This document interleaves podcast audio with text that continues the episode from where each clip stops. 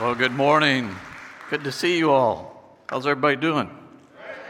I love what God is doing in the, in the days. I love what's happening in East Alton and the connectivity and the community that's being built.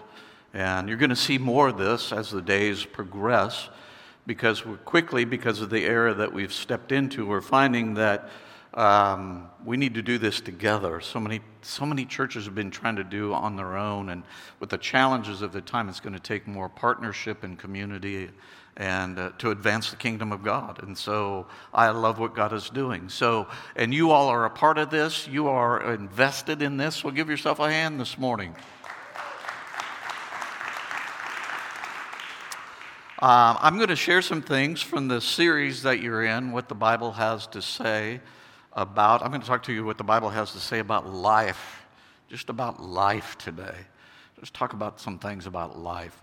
I'm going to open with this. Um, it sounds a little, little morbid when you think about it, but you know what? Uh, life is risky. Life is risky. In fact, we don't get out of it alive. Um, I think life is risky. You know, um, different aspects of risk. I, I, was out last weekend and I got back home on Monday.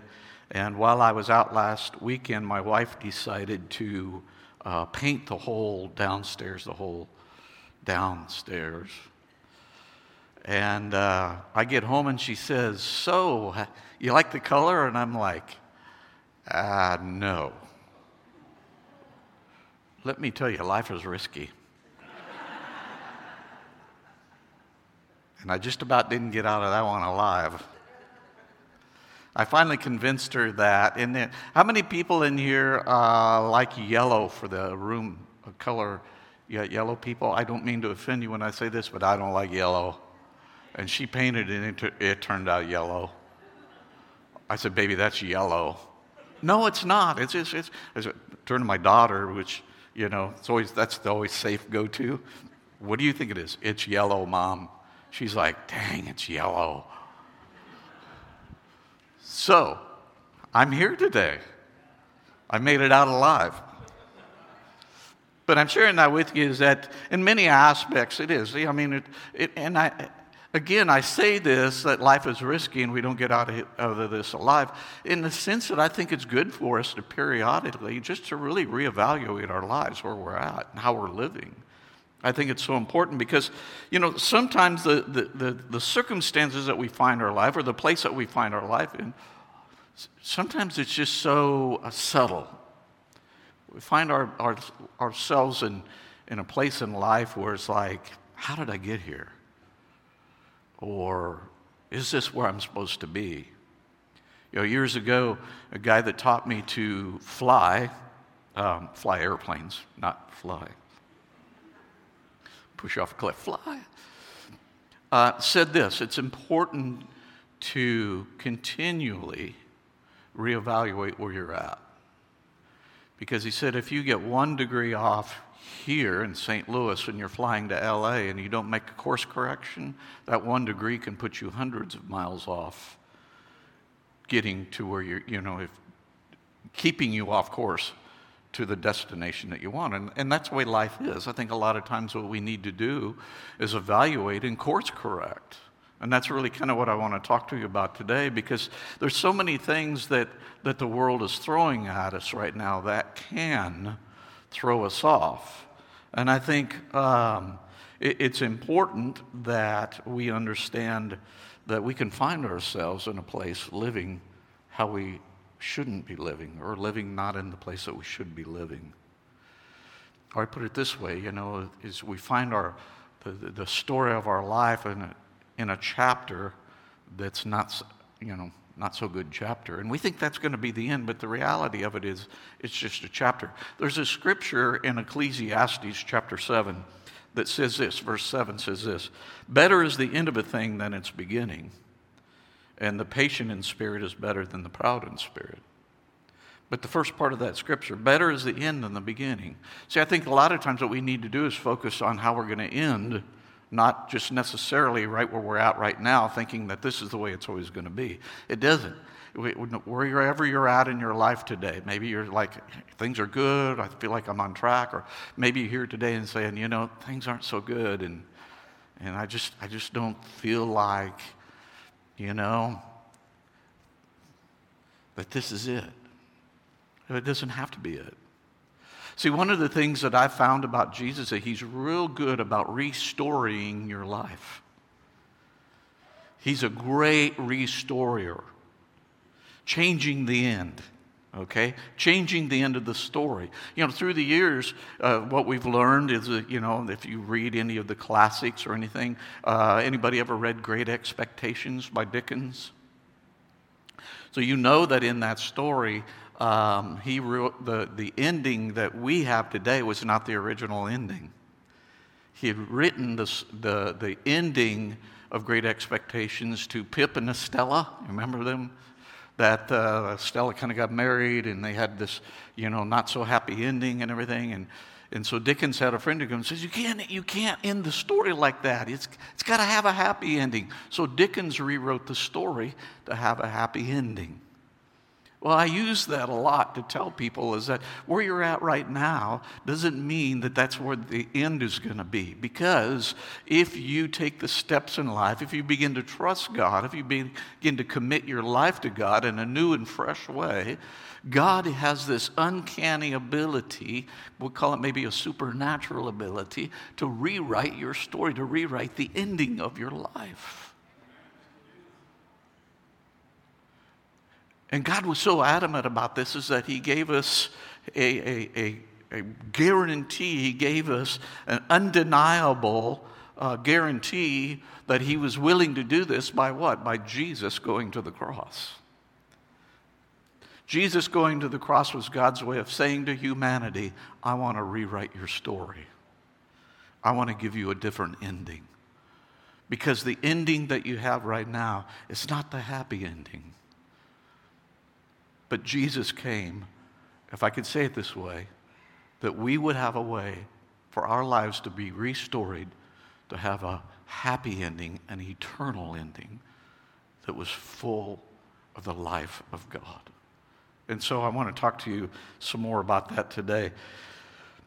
You know, um, so much getting thrown at us today, and if we're not careful, there's all these talking heads and cultural wizards and influences that are being thrown at us today and uh, saying this is what life this is what the meaning of life is or, or this is you know the, the, what life is going to be about or this is what you're going to have to go without go without or that you're just going to have to live miserable and or you know be a, you know, in doubt or uh, instability chaos all this stuff that's being thrown at us today right well, so earlier this summer, I was out speaking in Nebraska and I'm driving from my friend, pastor friend's place into town. It's about a 10 mile drive. I'm driving down the road and I see this sign.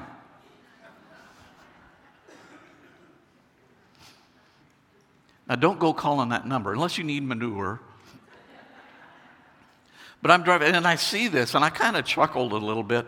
And then the Lord began, I felt like the Lord began to speak to me, and He said, That's what the world is trying to sell the church. And He said, The challenge is, is too many of my people are calling that number. Too many of my people are buying the manure that the world is offering them right now. And it, and it really just, it just caught me um, with that is that, and, you know, I mean, my, right away, am I, I'm like, am I buying any of that manure? Am I buying into any of the thoughts and the ideologies and the influences of the culture in my life to reevaluate my heart and the way I'm living? See, the, the, here, here's a, a latest statistic that really concerns me because it ties in with this is that right now, the average church going Christian, not just the person that says, Oh, I'm a Christian, the average church going Christian reads this book once a month. And see, if you're only reading this once a month, if that has the limited influence in your life, then that's going to have more of an influence in your life.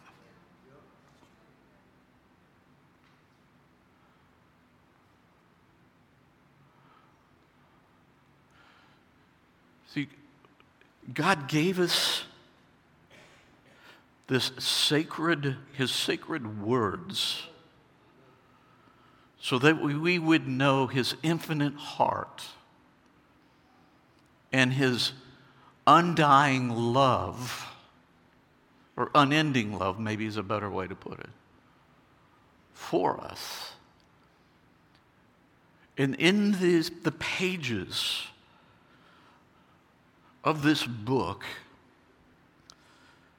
is the heart and the love and the grace and the mercy and the great expectations that God has for us. In this book, within the pages of this book, lie the life of God, the life that He desires that we would live into. Jesus said, I'm come that you may have life and that you may have it what? Abundantly. He wasn't talking about abundant in the sense of things. He was talking about it in the, in the sense of abundance that our hearts, our lives would be filled with the life of God.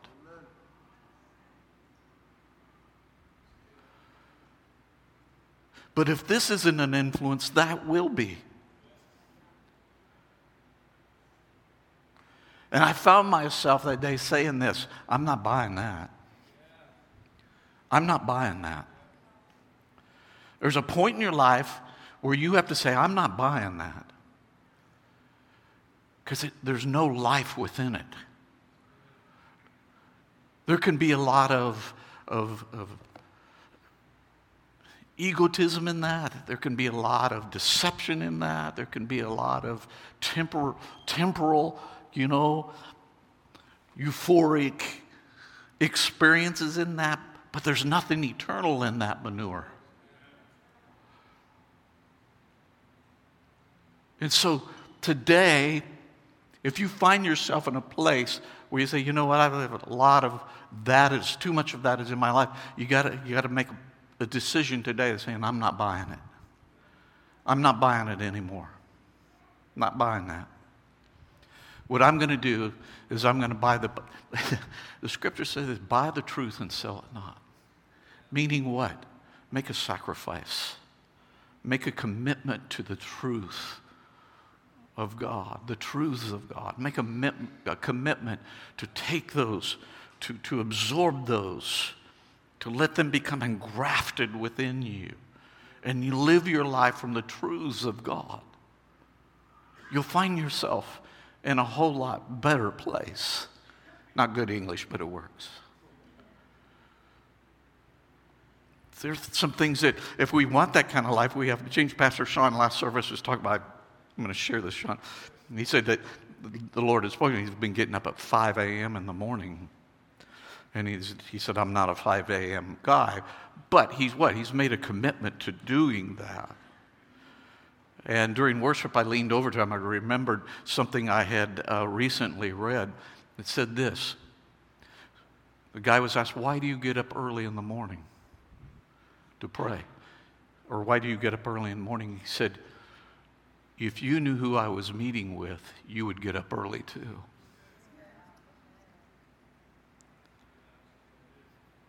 If you knew who it was that I was meeting with early in the morning, you'd be getting up early too.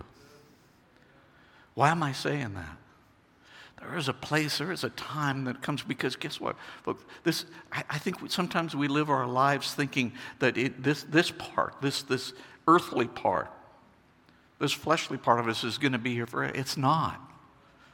Unless Jesus comes, okay? And then we're all going to be changed in a moment. And, and maybe it's because as I get older, you know, this life takes on different meanings, you know. But the reality of it is, the Apostle James said it this way life is but a vapor, and then it's gone. So we have to evaluate what is important. What are the priorities that we need in our life if we're going to live life, really live life, and not just drudge our way through it? Not just drag our way through it. No, live our way through it. God wants you to live through your existence here upon the earth. Live with the most extent of, of, of what life, what He has to offer us in life.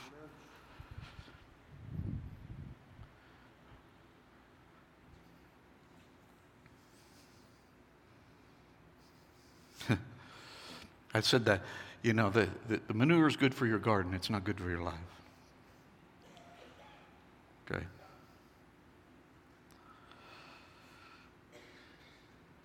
I think we have to at some point, if we really are going to experience the things that God has to offer for us, there's an element of our lives we're going to have to live with abandon. Meaning what?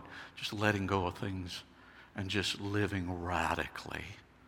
Radically in the place of truth. Going after the presence of God. Radically.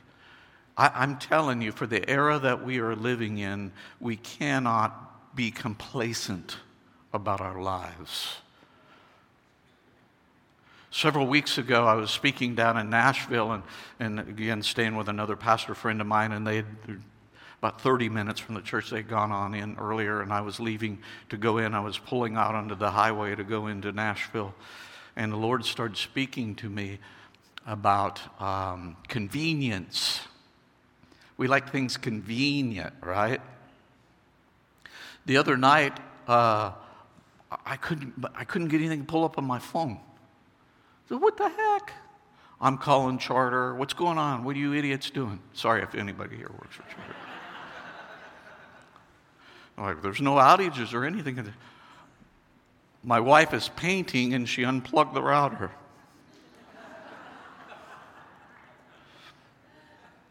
I'm not going any further with the idiot thing. Then no, it's just. But we like convenience, right? So I'm, I'm getting all upset. Why? Because I didn't have a convenience of my cell phone right there. I couldn't Google what I wanted to Google. Like the world had come to an end. Convenience. Like things convenience. So I'm pulling out into the highway, and the Lord said, and He said this He said, Convenience will only build empires of dirt. I was in Nashville, Johnny Cash song hurt, you know, all that. I was kind of trying to tie that all in. But he said, King, he said, convenience will only build empires of dirt. He said, You'll never build anything of any kind of significance for your life pursuing convenience. He said, You're going to have to be willing to make commitments and sacrifices if you want to experience a significant life.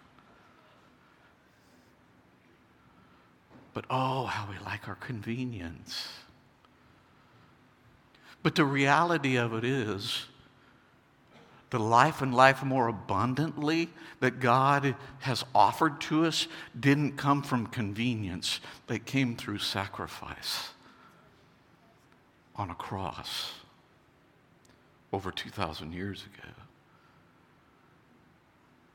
And what God was showing us, I believe, is the sacrifice for life is worth it.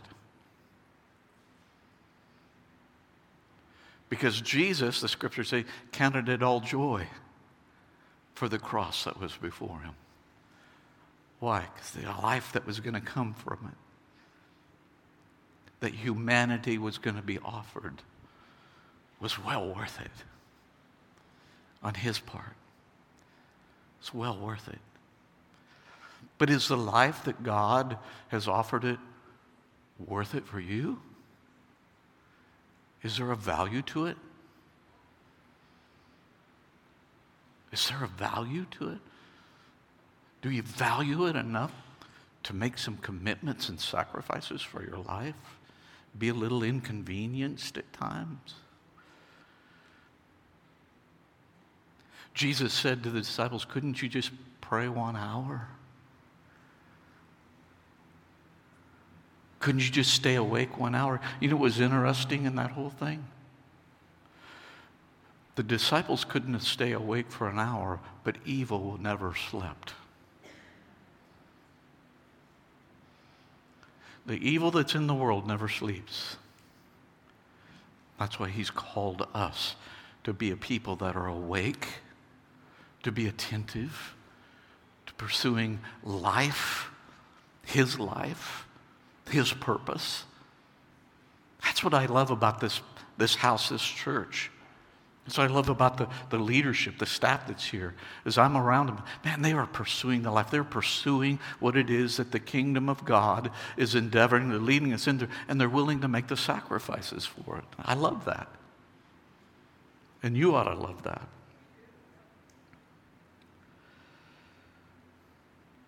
So be careful. I put it this way wear the world lightly. Wear the world lightly. Romans 13, 14 says, Instead, clothe yourself with the presence of the Lord Jesus Christ and don't let yourself think about the ways to indulge in evil desires. You know, Cardinal Francis George of Chicago is a cardinal up there for many years, and I, just love some of his writings. He said this The only thing you take with you in life, in the life to come, are the things that you gave away. Whoa, stop and think about that. The only things you take with you into eternity are the things you gave away.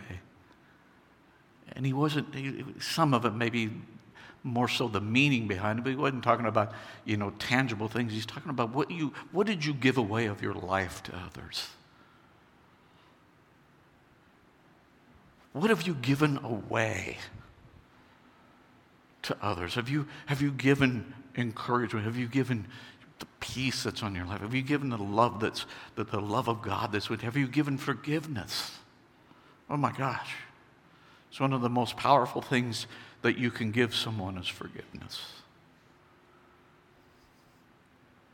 I'll even say it this way one of the most powerful things you can give yourself is forgiveness. Forgive yourself.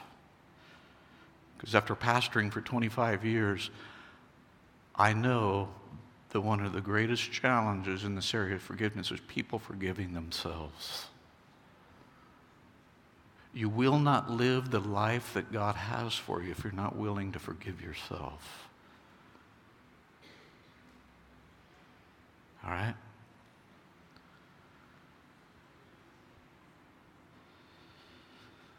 Matthew chapter 6, verse 19 through 21 says, this from the, the Passion Translation is Don't keep hoarding for yourselves earthly treasures that can be stolen by thieves. Material wealth eventually rusts, decays, and loses its value. Instead, stockpile heavenly treasures for yourselves that cannot be stolen and will never rust, decay, or lose their value. For your heart will always pursue what you esteem as your treasure your heart will always pursue what you esteem as a treasure. What this scripture saying, what Jesus was saying was, it was not, not that you can't have things in your life, but what he was saying is the things shouldn't have you. Meaning what? What is it that you're going to keep as a priority in your life? So you have the things, but the, as long as they're not interrupting or mislining or disqualifying the things that should be the priorities in our lives. So be very careful of that. Because those things will all go by the wayside. Those, those tangibles, those things will, will all go by the wayside. But the things in your life that are of value, such as the love of God, the grace of God, the peace of God, those are the things that have eternal consequences as we disperse them. We've been called to disperse what it is that the life that God has given to us. Okay? Along with that, Paul said in Philippians chapter 4, verse 11, he said, I've learned how to be content. I think one of the things that robs a lot of time is, is uh, that we don't know how to live content in our lives because of all the manure that the world is throwing at us. It's stealing the contentment. And here's my definition of contentment contentment is learning how to be happy with what you have while you pursue all that God has yet for your life. People ask me from time to time, are, are, are, you satisfied? I said, No, I'm not satisfied. I'm content, but I'm not satisfied. Because I know there's so much more that God has for my life, so much more understanding and truth, so much more clarity of what this is really all about. I'm, if I'm not careful, I'll quit pursuing that. I'll quit making sacrifices for it. And so, no, I'm not satisfied. I'm content. I'm happy with where I'm at. But I'm not satisfied with where I'm at. Does that make sense? That makes sense?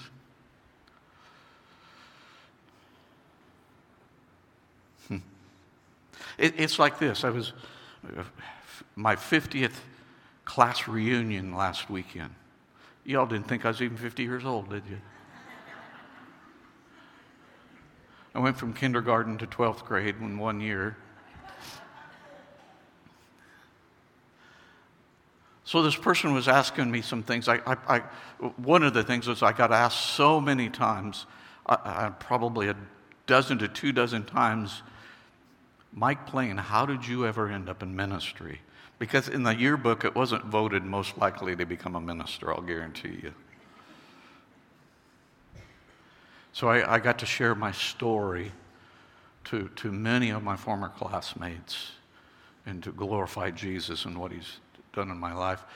But, but I, I shared this, and I found myself saying this to um, one person. I said, You know, uh, life's journey throws a lot of things at you, and life hasn't been easy for me. Life has been very challenging for me.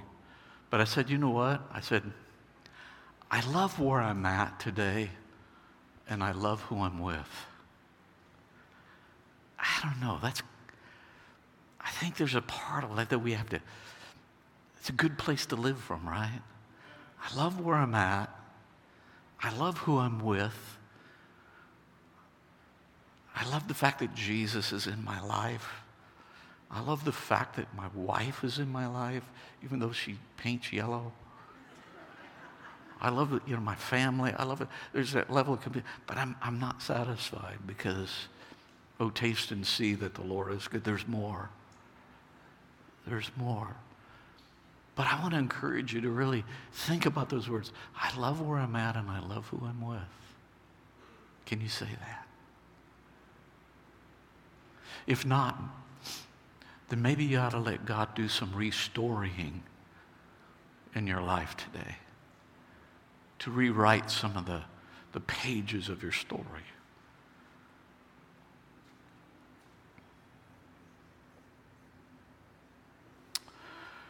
Why don't you all stand with me? I'm going to close with this.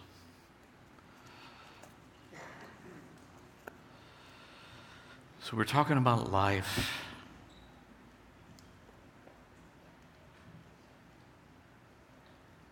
I'm going to close with this scripture from Proverbs 21 21. Maybe let this, let this be your challenge today. It says, Whoever goes hunting for what is right and kind finds life itself. Glorious life.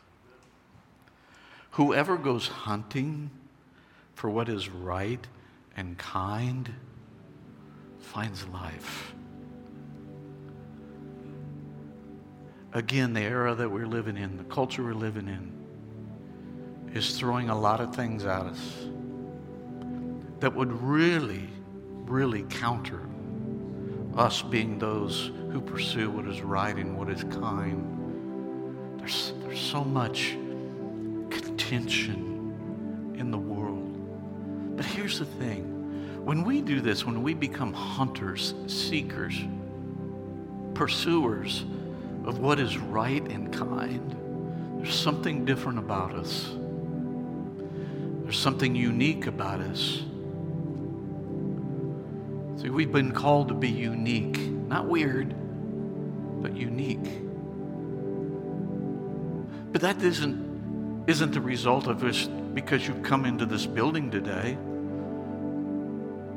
What makes you unique is what you're committing your life to and what you are pursuing and living for. That's what makes you unique. It's, it's, it's what you have. The Apostle Paul said this. He said, Follow me as I follow Christ. Really, if you dig into that scripture, what, what Paul was literally saying in the literal language of, spoken in the Aramaic, what he was saying is, is the aroma of Jesus that is on me, follow that aroma. Oh, I've thought a lot about that.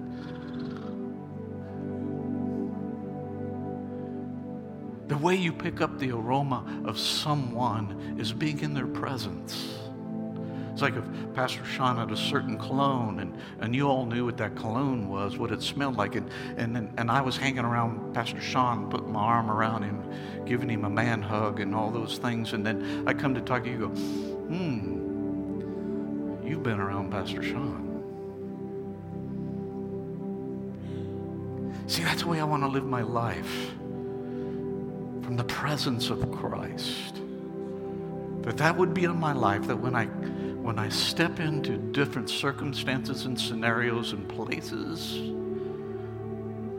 there'd be work, high school, whatever, and people go, hmm, there's a smell about you. Not a not a natural smell, but there's a mystical smell about you. I say, ah, it's my friend Jesus. Doesn't he smell good? Doesn't he smell good? Doesn't he smell good? Come here. Doesn't he smell good? He smells good on you, man. He smells good. Never lose the smell of Jesus on your way that you do that, you stay clothed in His presence. You stay clothed in His presence. There's more life there than there is out here.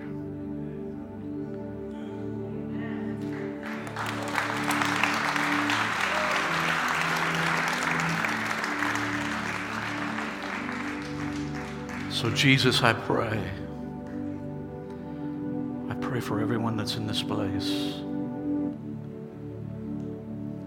Everyone that's in this room, those watching online, whoever. I pray today that by the Spirit of God, their hearts have been taken captive. Captive with your life, captive with the desire for your life. And I pray today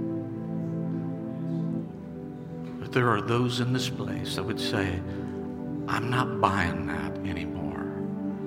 I'm not buying the manure of the world anymore. In fact, if you would bow your heads for just a moment, I'm just going to ask this. I'm not calling anybody up anything. But if, if you would be real with yourself, honest with yourself today, maybe you're here saying, I've been buying too much the world's manure instead of the life that God has for me. And maybe you know someone, maybe you're just starting to investigate, but I think today's a day that you just make a huge step of transformation. And you're here and you're saying, I'm not going to buy it anymore. If that's you, I just want you to lift your hand real quick. Just saying, I'm not buying it anymore. A lot of hands going up. I'm not buying it anymore. Lord, I thank you for every hand that went up.